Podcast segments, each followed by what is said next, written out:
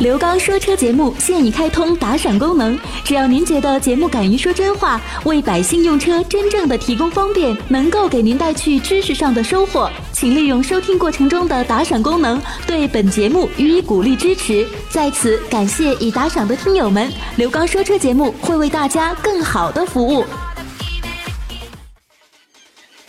听众朋友，大家好，欢迎大家收听刘刚车友圈节目。大家好，我是刘刚。那么在我们收听节目的过程当中，我们这档节目是跟我们所有的车友进行互动的这样的一档节目。节目进行过程当中，都是呢我在平时直播节目当中的一些录音剪辑，以及为我们车友朋友们开通的这个热线电话当中的一些解答的问题。大家呢可以在节目当中共同的来进行探讨和参考，因为有一些车型，大家在选择的过程当中，同样的一款车型可能适合你，可能不适合你。我们在节目当中共同的来关注一下，大家有哪些问题的话，也可以呢随时的跟我进行互动。微信公众平台大家关注刘刚说车，所以呢根据你的要求，大家呢可以随时的来进行呢啊拨打我们的热线以及我个人的这个电话号码，咱们共同来进行沟通。那么再一次的感谢车友朋友们的支持和信任。那接下来的时间，我们一同走入到今天的刘刚车友圈。请公众平，台上面朋友们发来的消息，嗯呃，这一条是奔跑的五花肉，想要咨询一下刘刚老师，一点四 T 维特拉马上要首保了，应该啊注意哪些问题？用什么机油好？四 S 店的是铃木专用的机油，好像是半合成的，可以吗？可以。铃木铃木旗下应该跟这个壳牌有合作吧？它应该是有一个壳牌的一个专用啊。这个如果说是有这个的话呢，那就可以了，直接就用这个这个这个呃壳牌的这个就可以啊。但是现在你自己也不能脱保，所以说没办法，你只能现在先这么用着。嗯，就是这样。好的，我们继续来关注下一条消息。呃，想要咨询一下吉利帝豪 GS 怎么样，值得购买吗？哎呀，这个车是这样，就是说车的动力上来看的话呢，呃，表现的还可以。现在国产的这个 DS，呃，表现的还是不错。但是吧，从另外的一个问题上来看的话，就是说动力上虽然说好了，但是后期呀、后期这个质量上这个真不好说。所以说，呃，如果这种情况下的话，我就不太建议你去买它了，因为你从后期来看的话呢，你光注重动力的话，就是说呢，它可能前期提速可能会好一些，但是后期啊表现的很一般，就是这样的一个情况。好的，我们继续来关注下一条消息。祝先生想要咨询一下刘刚老师，瑞风 S 三和中华 V 三哪一款更值得购买后期的毛病比较少一点。没得选，没得选，就直接一步到位，就直接是这个瑞风了。不是，并不是说瑞风 S 三有多好，但起码跟中华 V 三来比的话，比它强多了，就是这样的一个情况。好，继续来看，呃，王博武，王博，呃，想要问一下刘刚老师，今年二十九岁，想买车，呃，和自己的爸爸都开，在武汉这边比较拥堵，然后呢，他比较注重油耗和舒适性，后期维护费要少一点。呃，现在选了几款车，请帮忙参谋一下。嗯有本田凌派、卡罗拉、轩逸、C4L，呃，不怎么喜欢带 T 的。轩逸是不是烧机油呢？卡罗拉有没有 ES？呃，卡罗拉又没有 ESP？凌派好像是中国的特供车，C4L 价格又较高，请刘老师给分析分析。呃，这俩车的话，就是说任何一款车吧，呃，它都是有缺点的，不可能说所有车呃都啥问题都没有，这个是肯定的。但是呢，从这个 ESP 这个角度，它是在哪？武汉是吧？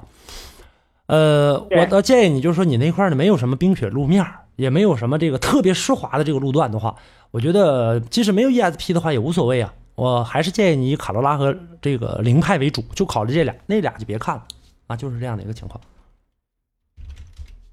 好的，我们继续来看下一条的消息。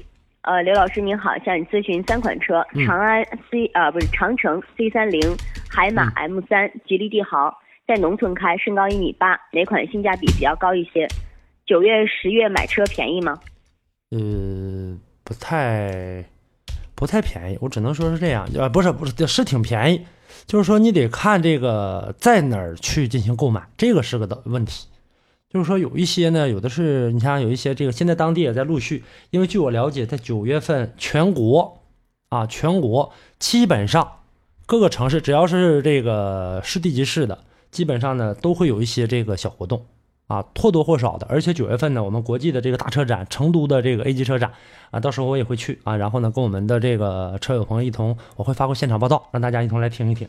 就是说呢，都会有这样的一些车展，因为这个过程当中啊，它是一个时间节点。就是说你在买车的时候，很多朋友也都是在这个时间节点上去买车的话呢，它的价格相对来说呢是在这一年当中应该算是呃，你看我们五月份也会有这个六月份，然后呢到这个九月份都会有，但是在这二零一六年的这个时候呢，它到了秋季的时候，应该算是基本上要接近尾声了。我不是说说这个不卖车了或者没有车展，是价格上啊，它不会再有特别大的一个松动了。在这个时候买车的话是比较划算的。如果说你接着往后腾的话，说那我再等一等，不着急。你不着急的话，可是有一个问题，后期啊，这个价格上就没有那么大的一个优惠了。要不然的话，就来年再买，就是这样的一个情况。所以说现在买车的话还算是合适的。来看这个李峰，想要咨询一下刘刚老师，奥迪 1.4T Q3 能买吗？同等价位的车还有其他推荐吗？嗯，不太不太建议你买啊。首先，第一个我先跟你说，我我不推荐车啊。第二个问题呢，就是说呢，你这个看一点四的 Q 三，大家无非被这个 Q 三迷惑了，就是因为它的品牌呀，因为它的这个价格呀，因为它这个配置啊，大家对这个 Q 三实在是关注程度太高了。但是，一点四 T 的，我跟大家说，就是咱宁可说买一个退而求其次，买个大众的车，或者说买一个其他品牌的车，咱也不要去这个盲目的去去迷信这个品牌。就一点四的差太多了，一点四和二点零，大家可以开一开试一试。另外，很多朋友说我开过试乘试驾车，我觉得挺好啊。四 S 店那个车呀，它都是这个高配的大功率高配的这个车型，为了让大家来进行体验的。然后呢，等你拿过来之后的话，你一开车，它你试驾二点零，你说哎这动力挺好，我这挺适合我。回头你买回一点四到你手就不是那么回事啊，你怎么的都都都感觉它都不一样。所以说这个我建议你啊，就是说你再看看其他的车啊，别盲目的跟风。就是这样。好的，我们接下来的时间迎进一位热心电话，李先生想要咨询一下买车。嗯，你好，李先生。哎，你好，你好。你好，我想问一下，就是这个丰田这个卡罗拉呀，和那个那什么雷凌，嗯，这两款车哪个能更好一点？是自动挡的最好，还有那个就是速腾啊。嗯。嗯。对，现在就看了这三款车。呃，你的用途是干嘛呢？买车？你考虑到哪几方面？是自个家，就是对代步啊。我知道是自己家用，这个都是自己家用，这是肯定了。我的意思是，你说我注重动力啊，我注重这个什么这个舒适性啊，我注重什么这个呃什么后期更保值啊，我注重哪就这这类的方面的，你更看好这些？你看着好这台车，你相中它哪儿了？你告诉我。卡罗拉。这个现在我也。哎，我具体我也不太会会看，因为啥？人买一个那个自动挡的啊，这个不是说我选，是我我姨姨选啊。你告诉你姨啊，就是说，我觉得呢，他开是吗？是你姨开还是你姨夫开？我姨啊，是这样。你告诉他，那这个卡罗拉和雷凌，它俩中间啊，就是发动机和变速箱基本上都是一样的。就是说呢，它这里面呢，你像卡罗拉呢，它这个价格可能稍稍高那么一点，但是呢，你卡罗拉后期的保值率也会更高。而且呢，卡罗拉的这个舒适性可能会更好一点，所以呢，我倒建议你，你去考虑考虑这个卡罗拉。其实它俩都没差多少，雷凌呢也一样，雷凌坐上去呢，它的操控好，但是呢，它可能是坐上去稍稍硬一点。咱们就作为家用来讲的话，尤其是像刚才你说你一开，那女士开车一般都是安全、平平稳稳稳的就可以了。它不像有一些男生呢，就是说我喜欢激情驾驶，所以说呢，卡罗拉我觉得性价比更高，我建议你看看卡罗拉。啊，建议这个你跟他说一下这个事咱们这个松原，这我就知道那个车管所附近那有一个那个，他就那是正规的四 S 店，只有那是正规四 S 店，别处卖的都不太准。那我那天我去了，他说他那里没有那个卡罗拉呀。丰田那块是两家，你再往里走还有一家，你去那家是这个广汽丰田。再往里走，我看看啊，如果走着走的话，大概走五六十步吧，中间夹了一个吉普的店儿。然后再往前走五六十步，你会看到又一家丰田店，那才是卖卡罗拉的。啊啊，明白了吧？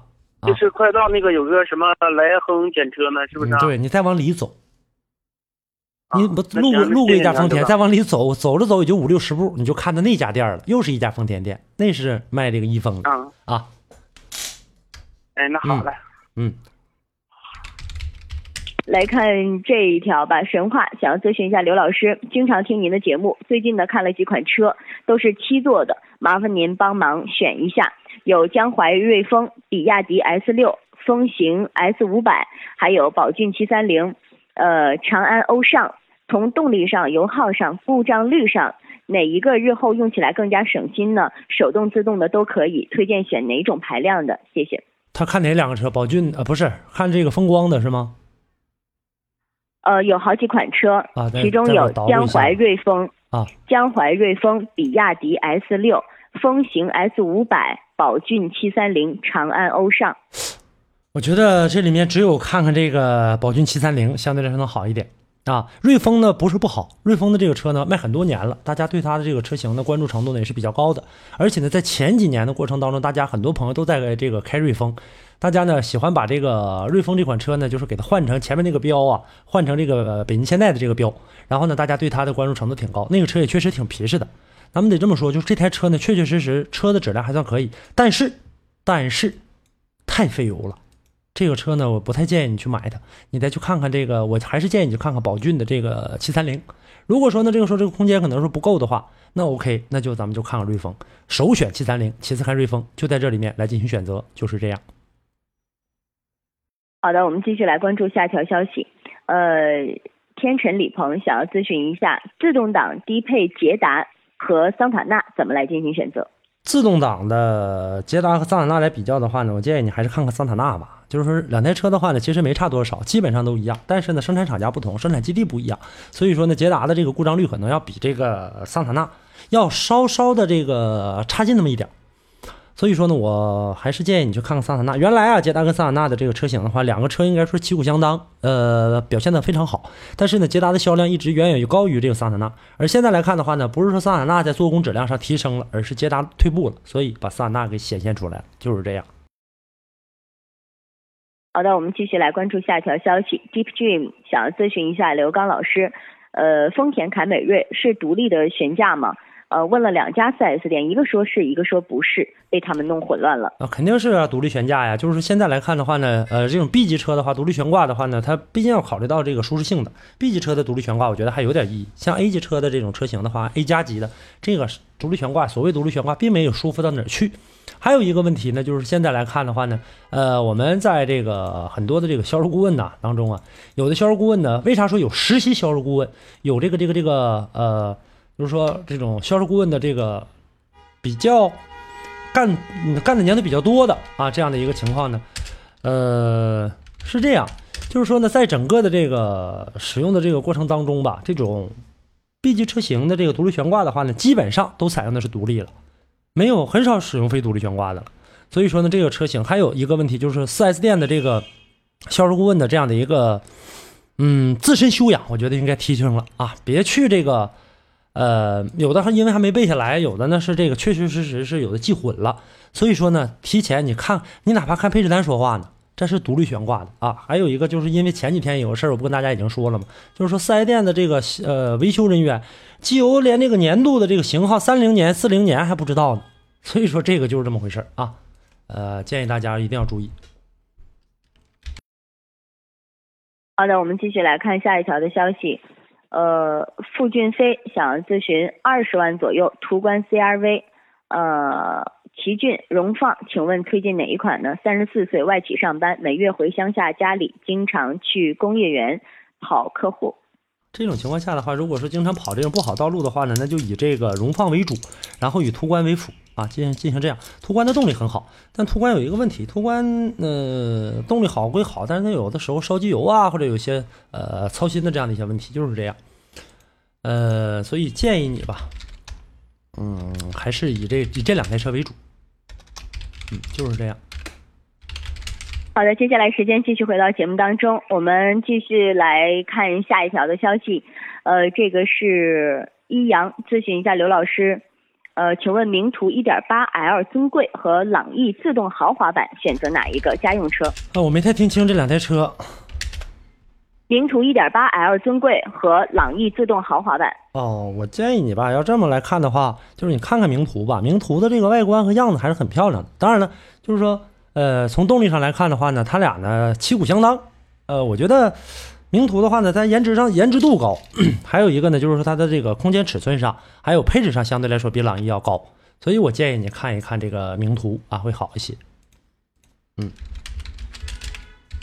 就是这样的一个情继续来。关注下一条的消息，快乐无处不在。咨询一下，是农村的，路不太好走，想买宝骏五六零一点八的最低手动，呃，这个车怎么样？故障率高吗？有五速和六速的，选哪一个更好？还可以吧，就是说选择的话，我还是建议你看看六速，六速的话能更好一些。当然，就是说从这个后期的这个质量来看的话呢，五六零的话呢，肯定会有一些小故障，但是呃问题不大。而且呢，这个呃带 T 的这个车，宝骏的这个车，我都不敢跟你这个非常较硬了啊，因为这个 T 呀、国产的这个 T 确确实实稍稍差点劲。呃，一点五 T，我建议你还是要是看的话，还是选择一个常规的一点八 L 的。这个是我个人的一个想法啊。当然了，你要选 1.5T 的这个就另说着了。嗯，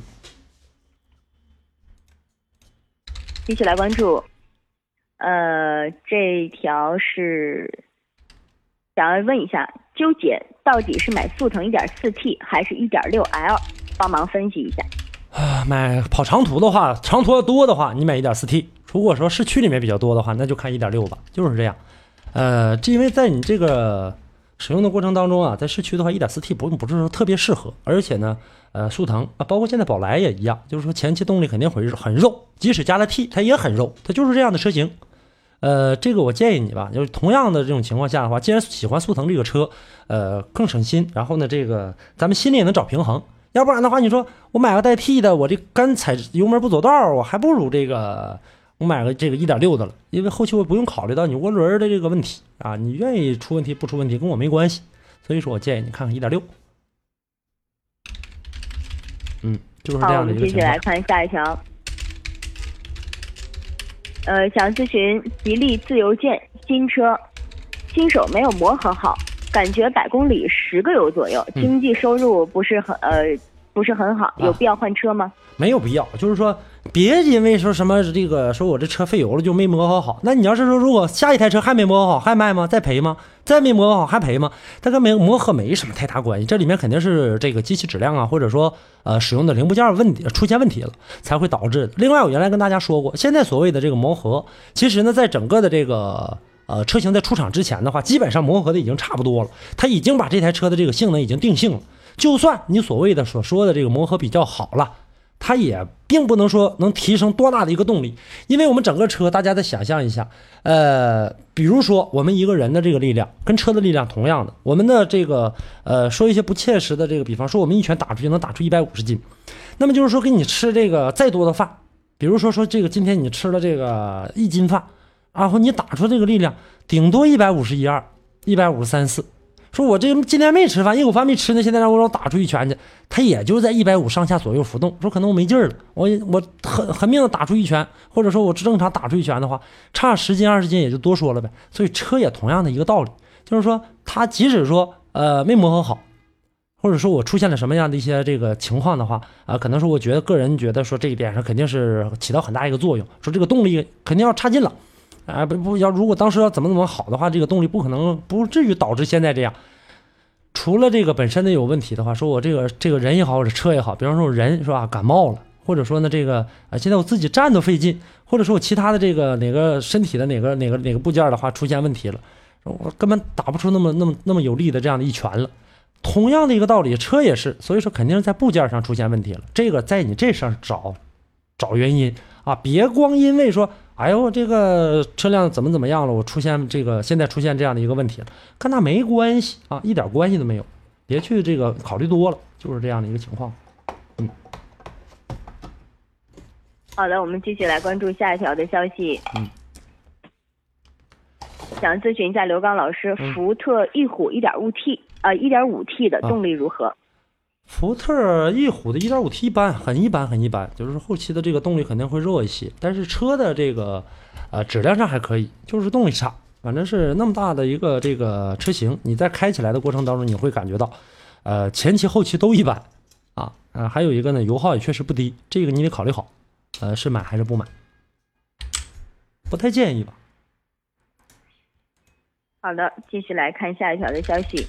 呃，这个是赵亮想咨询一下刘刚老师，天宇、还有骊威、还有骐达怎么来进行选择？哎呀，天宇力威和骐达这两个车的话，抛开力威吧，因为力威我觉得跟这个骐达他们应该不算是一个一个档次的车，所以说呢，天宇和骐达里面去选择一个。呃，这两个车说心里话，我挺建议你去看一看骐达的，但骐达这个车费油啊，啊，你在这个一点六的，很多朋友说那那小车还能费油卖那么好，你去对比一下，其他的车肯定稍稍费点油啊，就是这样。大家呢就是在买车的时候也同样，呃，天宇呢很省油，但天宇的配置很老套，这个就看自己吧。继续来关注下一条的消息。嗯，呃，这个是想咨询一下刘刚老师，丰田 RV 四 1.5T 动力如何？丰田的 RV 四 1.5T，抱歉，这可能是我接触面少了，我没听说过二 V 四 1.5T 啊，这个很抱歉，我没办法回答你啊。好的。嗯呃，继续来关注下一条消息。呃，来咨询一下福睿斯和新捷达哪一个性价比更高一些？福睿斯吧，我觉得福睿斯更好一些。福特并不是说所有车都不好，福特福睿斯，我觉得这款车就是一台好车呀。就是说它在这个使用的过程当中，动力的这个灵活性啊，呃，操控性啊，舒适性啊，哎，表现的都挺好。虽然说没有多好的一个动力，但是呢，质量上呃表现的还是不错的，呃，比捷达强多。我觉得是这样，但是可能说跟这个捷达的油耗，呃，比的话，可能稍稍就高一点。但高一点的话，我觉得也值个啊，因为你和后期，你从长远角度来看的话，就是说我后期的这个养护啊、维修啊，哎，我这些费用相对来说比较省，这个我觉得就哎好一些了。你就看这个吧。好的，继续来关注下一条消息。酒醉夜不归说，我的全球鹰远景一五款，以怠速转速大概是九百转，有一次开着的时候突然间掉转速，往前五十米左右，甚至熄火了嗯，停了一分钟不到。停了一分钟不到，然后呢能启动，启动之后刚开始怠速转速不稳定，也大概是一两分钟就稳定了。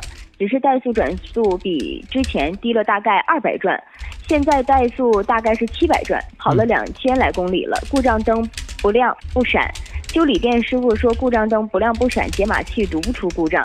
请问刘刚老师，这是哪里出了问题？严重吗？呃，是这样，就是说呢，百分之九十以上是电路问题，百分之十呢是这个积碳导致的。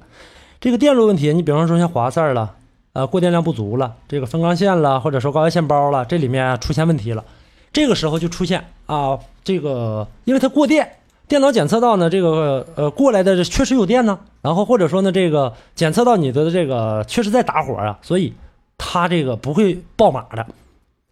呃，但是在这个出现这个过程当中的话呢，呃，你要是如果真真要是有问题的话啊，我建议你从这方面去下手进行这个查看，基本上问题都在这儿呢。比如说你在这个电路上呢，你在修配厂查，用检测电脑查不出来，OK 是吧？但是我们每一个电路过来这个电伏数都不一样，我建议你到电器去查，尤其呢，我建议你呢就是做一个，一是做一个清洗。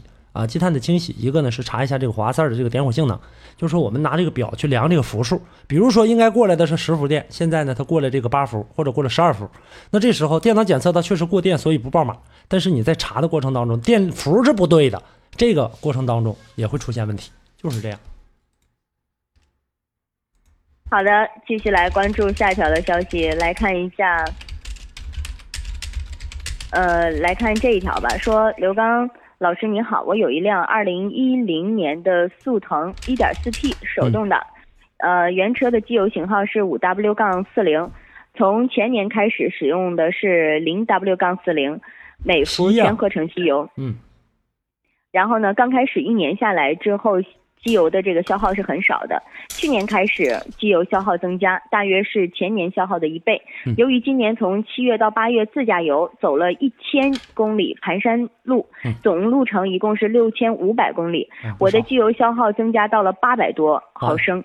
不少呃，想问一下老师，走山是走山走山路的原因，还是机油的原因？都有原因应该继续使嗯呃五 W 杠四零的机油吗？都有原因。他一说零 W 的，基本上都是全合成的啊。在你使用，你这台车用不上全合成。我原来跟大家说过，不是贵的就是好的，这又是一个例子。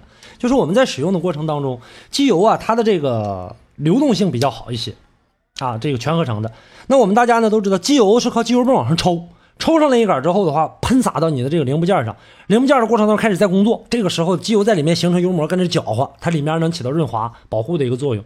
但是由于这个全合成机油流动性好，它往下降的快，这这边发动机正在工作，下一杆油没上来，这杆油已经基本上就躺到下面去了，所以这个时候造成一个磨合，磨合的过程当中呢，出现了一个什么呢？磨损，磨损的间隙比较大了。这个时候呢，机油再上来，本来原来这个间隙呢就不小。呃，你不适合使用全合成啊，本来间隙就不小，它往下淌的就快。这回磨损一加剧的话，磨得更快，往下淌的更快了，空更大了。这个时候呢，躺下去之后的话呢，地杆又上不来，所以说这个时候可能导致的一些，比如说像这个呃凸轮凸轮比这个失调，出现了这样的一个故障，那中间有的缝大，有的缝小，基本上这个机油呢喷洒的不均匀了。你想这个缝本来原来呢这个是可以正常的。那么挤压的这个可能小了，缝小了，机油不太好往下淌了。那么其他地方呢，它紧了，别的地方必然就会大一些了。那这个时候大的过程当中，它可能机油下沉就快，或下去的快的话，磨损的就更加剧了。所以这个时候温度磨损的时候，温度越来越高，可能机油在这个时候，呃，一出现了这个变质，二呢就是说由于这个齿比出现错误。呃，导致的可能说多少有一些呢，这个机油的蒸发，或者说那些烧机油的现象，所以机油会越来越严重，越来越严重。我建议你还是换回来，换回来五 W 的。但是你换回来可是换回来，即使换回来了，后期的故障仍然会存在。好，听众朋友，那么以上呢就是本期的节目内容。那么也欢迎大家呢继续搜索“刘刚说车”来进行收听。微信公众平台的互动号码，大家关注“刘刚说车”四个汉字。下期节目我们再见。